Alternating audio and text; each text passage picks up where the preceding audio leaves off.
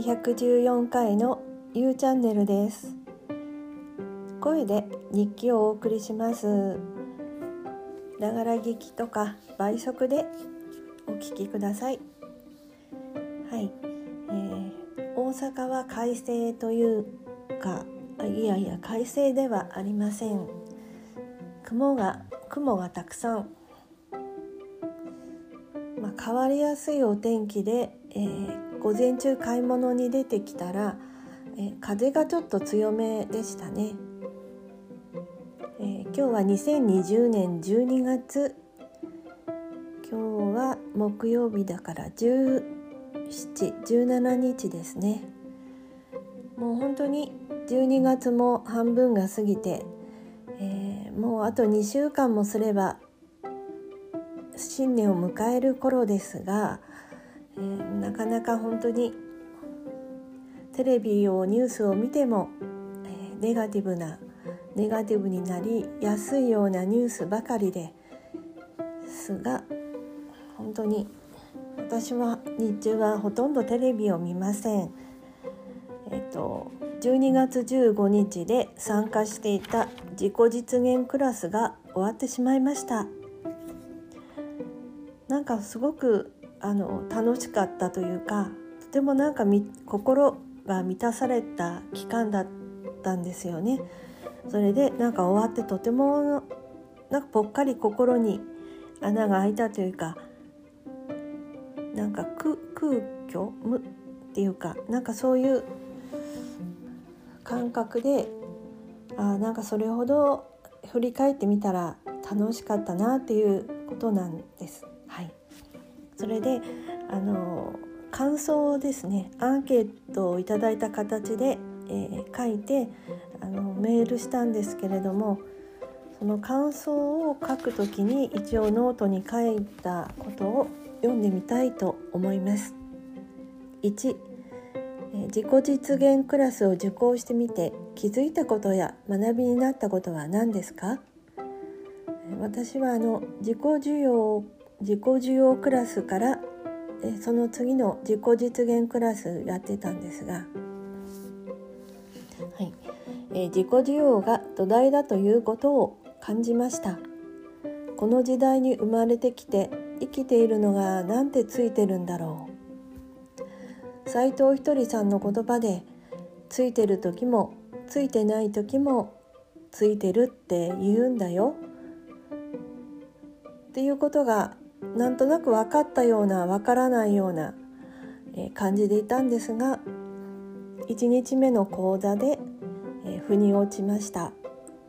で、あのこの時代を体験したかったんだ。また何を学ぶかよりもっと大切に思えたのは誰と学ぶかなんだな。それを、えーまあ、それを同じことで言えば、えー、どこへ旅行に行くかということよりも誰と旅行へ行くか、そっちの方がなんか大事だなって思えた思えましたね。はい。で、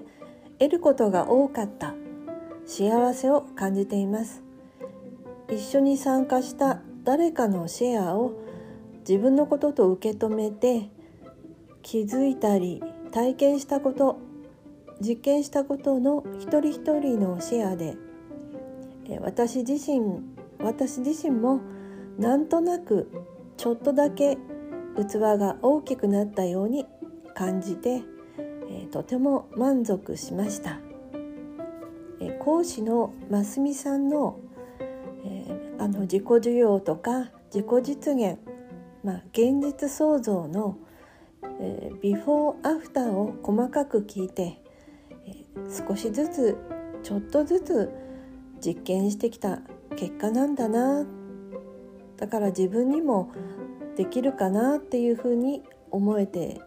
思いました。えー、その、えー、クラスの受講期間の中に、まあ、いろんなこう宝物を見つけたっていう感覚なんですけど、一つは、えー、羨ましいな羨ましいなとかいいなとか エスエヌエス を見ていると思ったりしますが、そう思うことは自分にもやらせてあげる。例えば誰かがメイクをとってもきれいにして自撮りを上げてるとか、ああいいな、羨ましいな、どうせ私なんかとか思ったことは自分にもさせてあげる。あと例えば誰かがお買い物したお気に入りの洋服をインスタに上げてるのを見て、なんとなくふっといいなとか、私なんか無理とか思すねてしまったりとか、そういうことは自分にもやらせてあげる。えー、ふたつめは、えー、小さなこともスルーしないで、やったーと豊かさを受け取ろう。みっつめ、この時代に生まれたかった自分、なんてラッキーで幸せ者なんだろう。で、あの例えばそう思えなかったとしても、そう思えない自分のままで価値があるなどですね。よっつめはコロナなど、かっこコロナなど、そういうまあそれを含めてネガティブなニュースなどテレビを見たりしますが、え私や私の周りではその ディーブイディー はいりません、はっきりノーという。だからそういうコロナになってとても周りも不幸になってとか、そういう現実創造は私はいりませんとはっきり言うということが、とてもなんか得たことだなと思いましたね。えこれは本当にアンケートを結局出したこと以外にたくさん書き出したらありすぎて、そんなことを思ったので、それを今おしゃべりしてみています。えふたつめは、あにばんめ、参加してからご自身の中で起きた変化を教えてください。そうですね、自分なんかは大切にされるわけがないと信じてたことをその気づかされましたね。知らない人に大切にされることで気がついた。外側のことは私の内側で起こっていること。見たい ディーブイディー、 その現実創造を選ぶ。見たくない現実とか、それから、えー、なんか何度も同じようなこと体験してるなっていう嫌なことはもう、もう体験しなくて結構ですっていう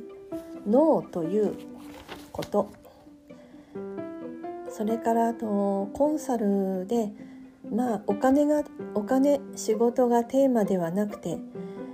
ていう話を聞いてから、えー、私自身こうなんか暇を持て余してるからだと思うんですけど、なんかあのお金とか自分が働いてないっていうことに罪悪感を抱いたりしていたんですが、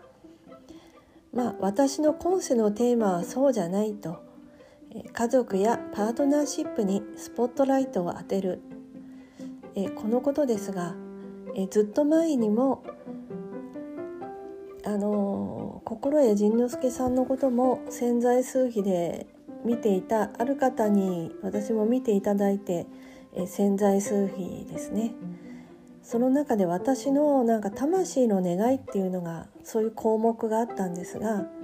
それが身近な人を愛すること、それが私の魂の願い、まあ、それが、えー、星読みの方で今世のテーマっていうのとやっぱり一致したなっていうことなんですね。まあそれで例えばお金がないとか仕事できないっていうのはやっぱりないっていうことに偏っていた。まあ、これから家族パートナーシップにスポットライトを当てて、あるを見つけたりあるを感じる生活をしていくということです。それからまあ自己需要をしながら、あとまあ自分の望みを聞いていくっていうことで、あとはこうメッセージ、さんばんのメッセージっていうふうに、えー、進んでいったんですが、やっぱりその、えー、その自己実現クラスってオンラインの講座だったんですけれども、講師の方と、まあ、一緒にこの受講している人たちっていうか、その一人一人こあの前回の宿題っていう感じでワークは、えー、宿題の答えだったりとか、またそのことをシェアしている内容があったんですけど、やっぱりそういうなんかそれでそういう時間を持てたっていうのがとてもなんかかけがえのない素敵なクラスだったなと思います。で、それらの動画を見返しながら、えー、幸せな人生を送ること、またこう今の自分に何もないっていうないに意識を持っていくんじゃなくて、今の自分が持ってるもののその人生の素敵さ、豊かさに気づいて生きること、素敵な現実を作っていきたいと思った。またこのクラスに出会えて本当に幸せでしたっていうことでしたね。今はなんかそのそれが何かが終わってしまうと、なんかぽっかりと穴が開いたような気分になっちゃうのがあるんだけど、でもなんか、えー、例えばのこの前ですね、無印良品でノートを買ってきたんですけれども、あの自己需要とか自己実現クラスでこうノートが必要になるし、やっぱり毎日寝る前にこういろいろ書き込んだりとか、それで私の好きなノートっていうのは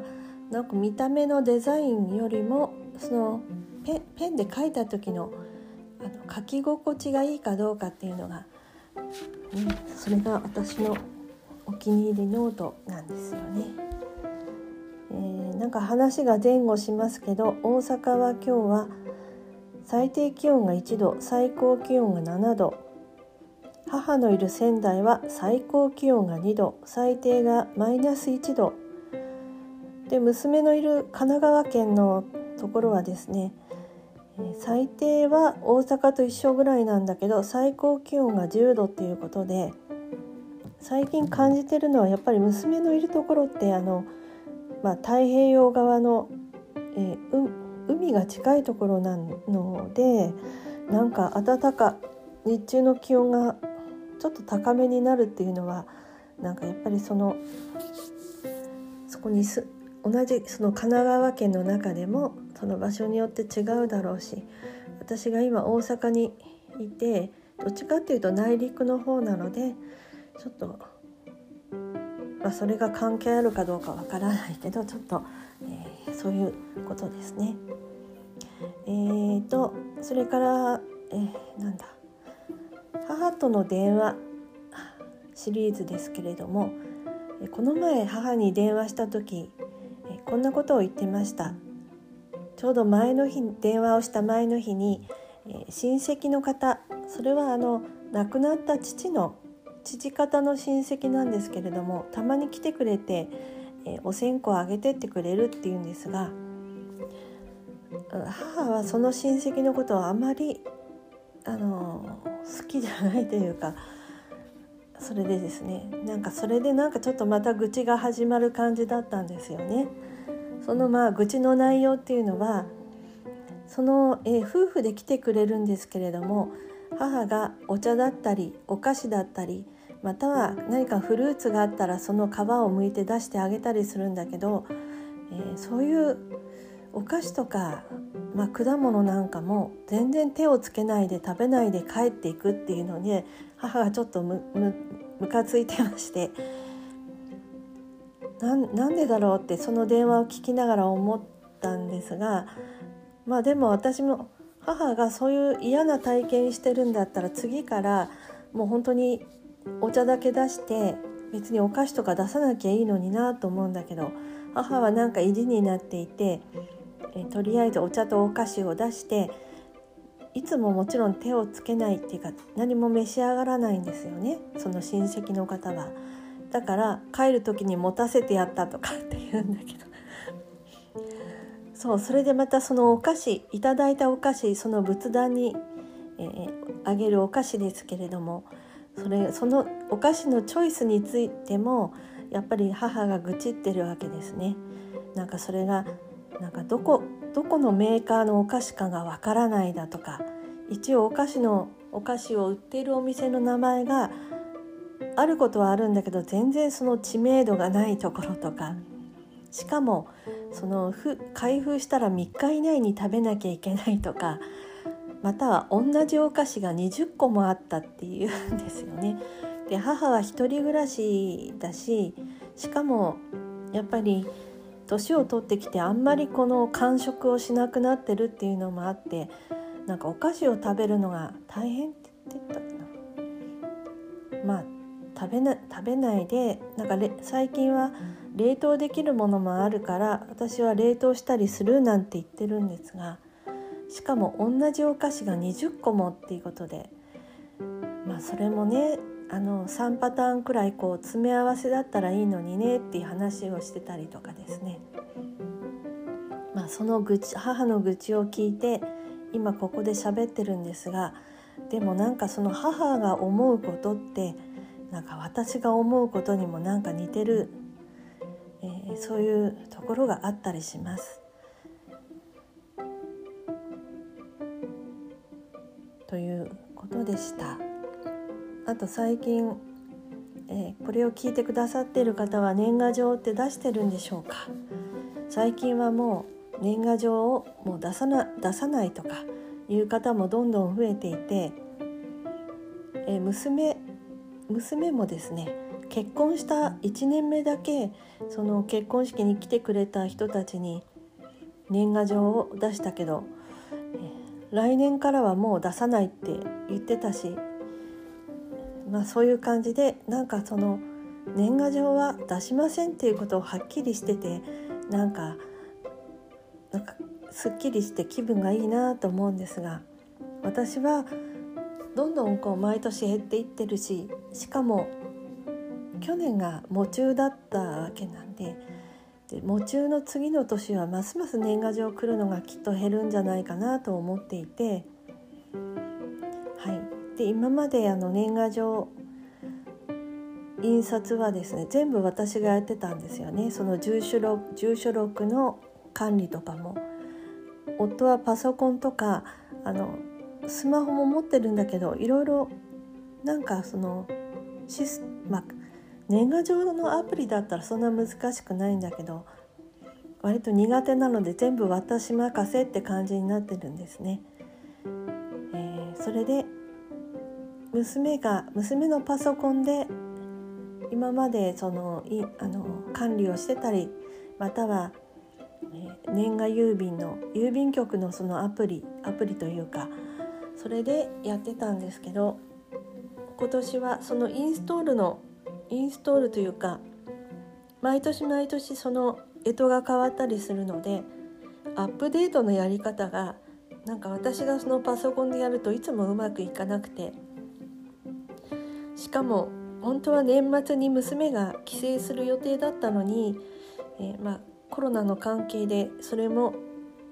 あの帰省しないことにしたって連絡をもらったものですから、えー、自分でそのスマホでできないかなということでアプリを探して、すごくいいアプリを見つけてやってみたんですよね。デザインも選んで、差出人の住所のところも自分で入力したりして、で印刷する時になって、そのアプリがエプソンの年賀アプリだったんだけど、あの印刷するっていう段階でできませんみたいな感じで、よくよく見たらうちの機械はエプソンじゃなくてキャノンのピクサスだったので、なんかすごいがっかりしたんですが、まあそういうなんかね、ちょっとポンコツ、その辺がよくポンコツなところが出てしまいますが、結局また今度はその、えー、そのキヤノンのピクサスの方で年賀状を自宅で印刷するようなアプリを入れて、まあそれでなんとかうまくできそうだなって感じです。あー、長々とおしゃべりしてしまいました。聞いていただいてありがとうございました。ではまた録音します。バイバイ。